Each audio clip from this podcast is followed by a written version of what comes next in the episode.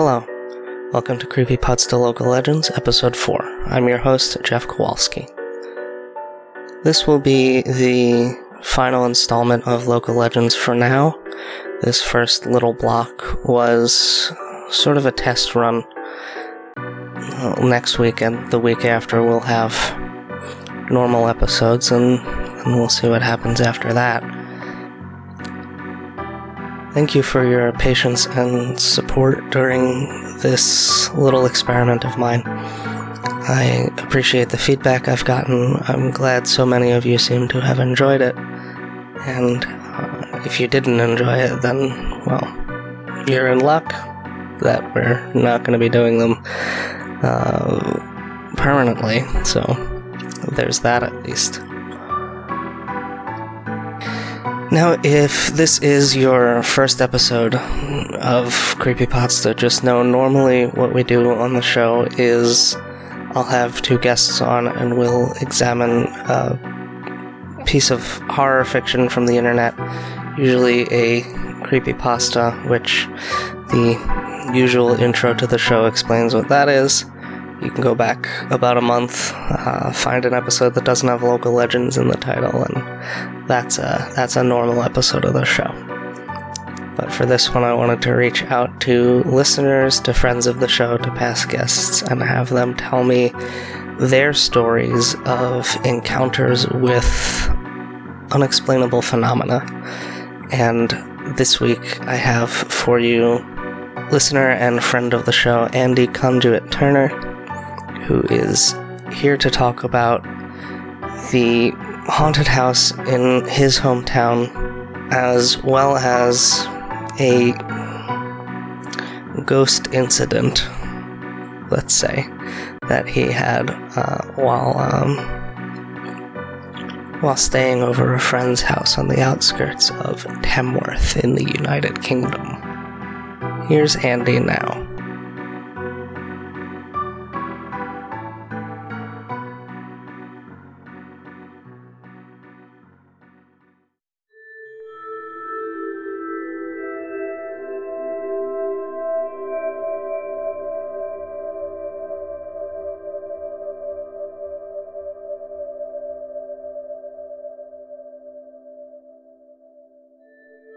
Hi, my name is Andy Conduit Turner. I live in the UK, um, most of my life in the centre of the UK or thereabouts, um, and the story we're talking about today centres around um, my actual hometown, a place called Tamworth. It's in the Midlands in the UK. It's a very, very old town. It was once the capital of, um, back when the UK was uh, several like medieval kingdoms, it was the capital of one of the larger ones. Um, it has a castle, some old timey things like that. Though this ghost story doesn't occur at the castle, it occurs at my friend's house who lives on the outskirts of town in sort of a countryside area.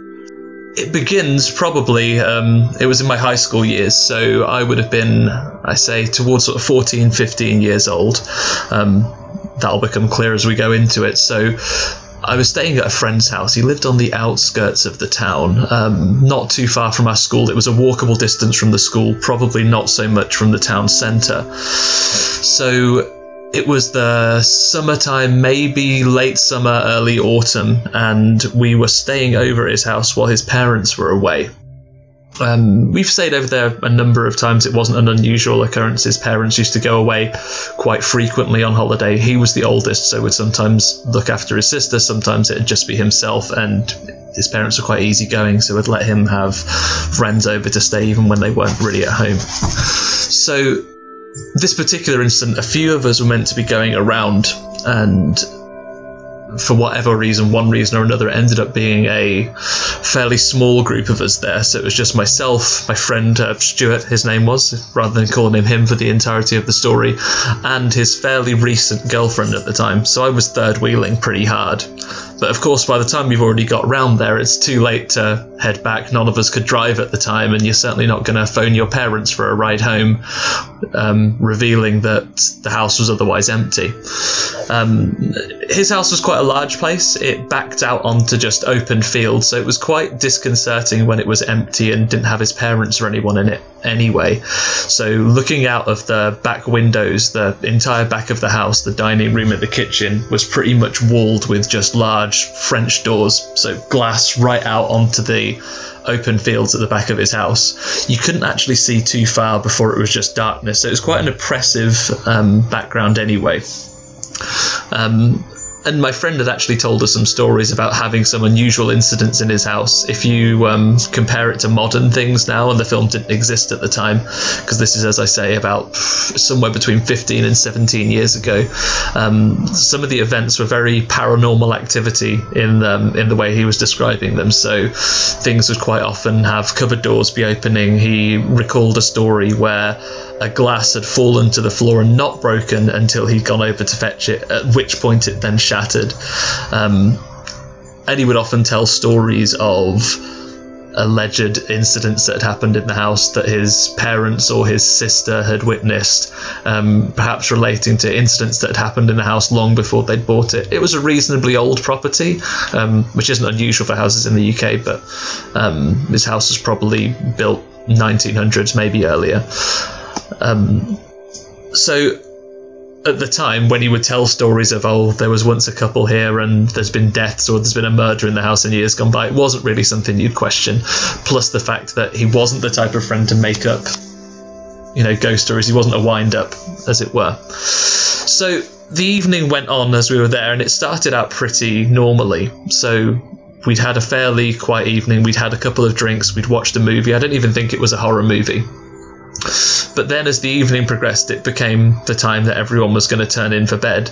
Now, because he had this new girlfriend with him, it wasn't going to be a traditional sleepover where everyone's going to sleep in the living room, chatting and playing video games until quite late.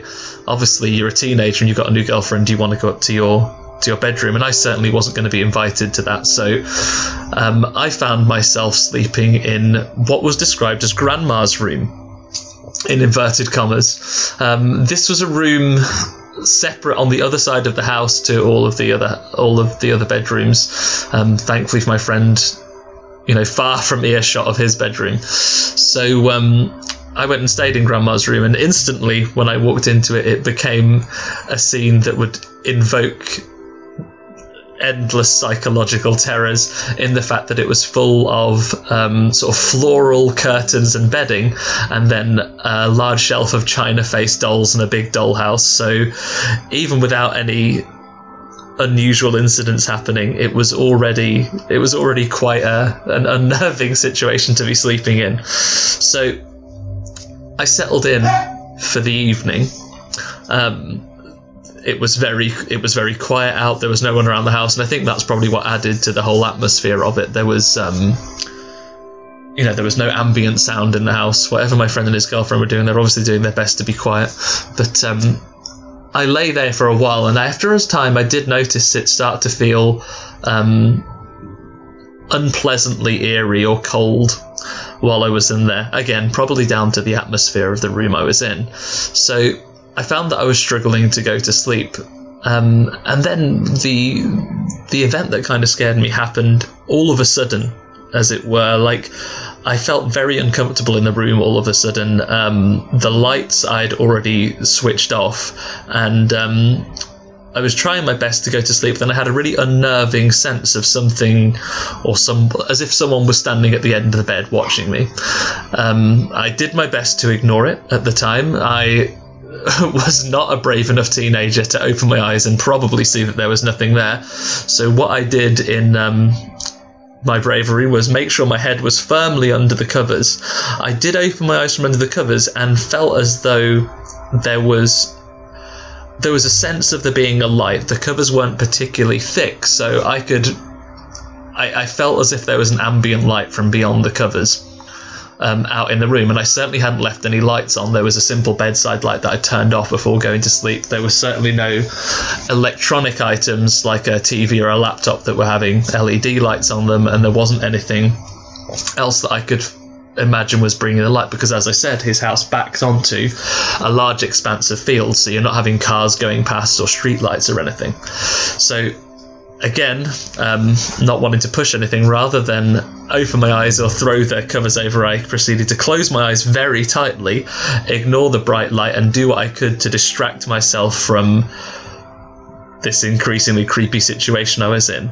Um, given the time that things were out, I think at the time I was playing a lot of Pokemon on the on the Game Boy at the time, so I remember going through in my head trying to recite the list of the original of the original 150 um, monsters. I didn't know them at the time because it was a fairly recently released game, so I sort of cobbled it together as I went through. But the distraction of making a, a list that was nothing to do with my surroundings in my head helped me ignore what was going on. I eventually fell asleep.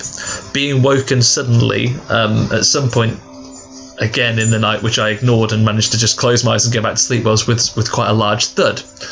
Um, again, I ignored that. I certainly wasn't getting out of the covers or doing anything else um, to investigate that any further. So I did my best to keep my head down until the morning when I got back up.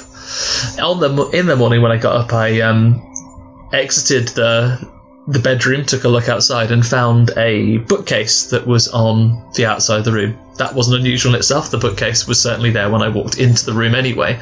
But what was unusual was that several books on said bookcase had been knocked off onto the floor during the evening.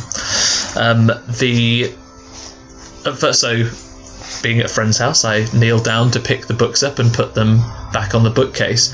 And it was at that point I noticed the book on top of the pile. Um, it was like a technical manual or like a collector's guide for old cars, like vintage cars. I think it was an old Rolls Royce. I should have Googled this beforehand. But um, the particular model of the. Um, of the car that was on the book on top of this pile that had fallen to the floor was um, a silver ghost. So at the time, having been fairly convinced that I'd been haunted during the evening in my friend's haunted house when uh, I'd stayed in grandma's creepy room, uh, and then the first thing I saw after feeling I'd had a haunting was the um, the silver ghost book on the floor. I was fairly convinced for for a large amount of time that I'd been that I'd been haunted in the evening. Um, when I woke my friend up about it, I told them, I showed them the um, I showed them my my inverted commas evidence of my haunting overnight, and he wrote it off fairly well as nothing, which kind of also reinforced the fact that it wasn't just my friend messing around with me. Um, again, like I said at the top of the story, he wasn't the type to really do things to wind you up, like tell you a ghost story or what have you, or, or, try and scare people. Plus, he was with his new girlfriend, so they had other things on their mind than, um, you know, scaring scaring their mate who was staying over. And I also don't imagine that we would have got through the 15, 17 years that followed. Um, still remaining friends without him pointing out at a pub one day that that time he'd scared me and thought made me think that he was a ghost if that had been him. So so yeah i would say as a rule i don't really believe in in ghosts or hauntings or anything but i can tell you that evening tucked under those covers listing pokemon for dear life i believed in them pretty hard for that 20 30 minutes. Next i asked andy if the town of Tamworth had any sort of local ghosts of its own, any supernatural residents that called Tamworth home? Um, certainly not in particular people's houses. Um, as I say, it's quite a it's quite an old town, and it has things like a medieval castle. So the castle itself has a number of ghost stories attached to it. Um, going back long enough, my granddad actually did a ghost vigil um, at the at the Tamworth Castle. Um, I think just after the Second World War, they stayed over there and they were investigating, looking for the ghosts over there. The story relating to that ghost is there are two ghosts. Um, one better known than others. One is called the White Lady, who apparently can sometimes be seen on the parapets of the castle, and the other one is the Black Lady, and this ghost has a character behind it. It's supposed to be one of the nuns from the local um, nunnery, I guess. Um, the Lord of the castle had he either owed them some money or was going to close them down. She died and is alleged to have appeared at the foot of his bed. Um, in the night one day and broken his leg, and I think it was one of these terrible wounds that only ghosts can inflict that never that never heal. Um, but obviously, you can read all about those those stories. That's something growing up in the town that I did. That all the schools go to a trip to the castle. Um, it was the 1990s when we went, um, so there was a recreation of it. had um, holograms that were projected onto equally creepy faceless mannequins. Um, so in many ways more terrifying than a ghost but um, it might even it might even still exist you can certainly still go and do tours of the castle today they do sort of candlelight tours around halloween time last time i was at tamworth castle they had a zombie run going through there so um, we were chased by by zombies through there thankfully no ghosts as I say, historic town. There's a lot of old buildings. I'm, I'm, sure if I was better researched, you could find plenty of ghost stories around the area. But the UK is obviously pretty heavy on ghost stories. There is a there is a ghost walk in the town that I live in um, over the Halloween period. Most towns around here in this area, you can go and uh, and learn all about the local ghosts, and everywhere's got a pub or something like that where they, um, you know, claim ghosts of various disembodied spirits live.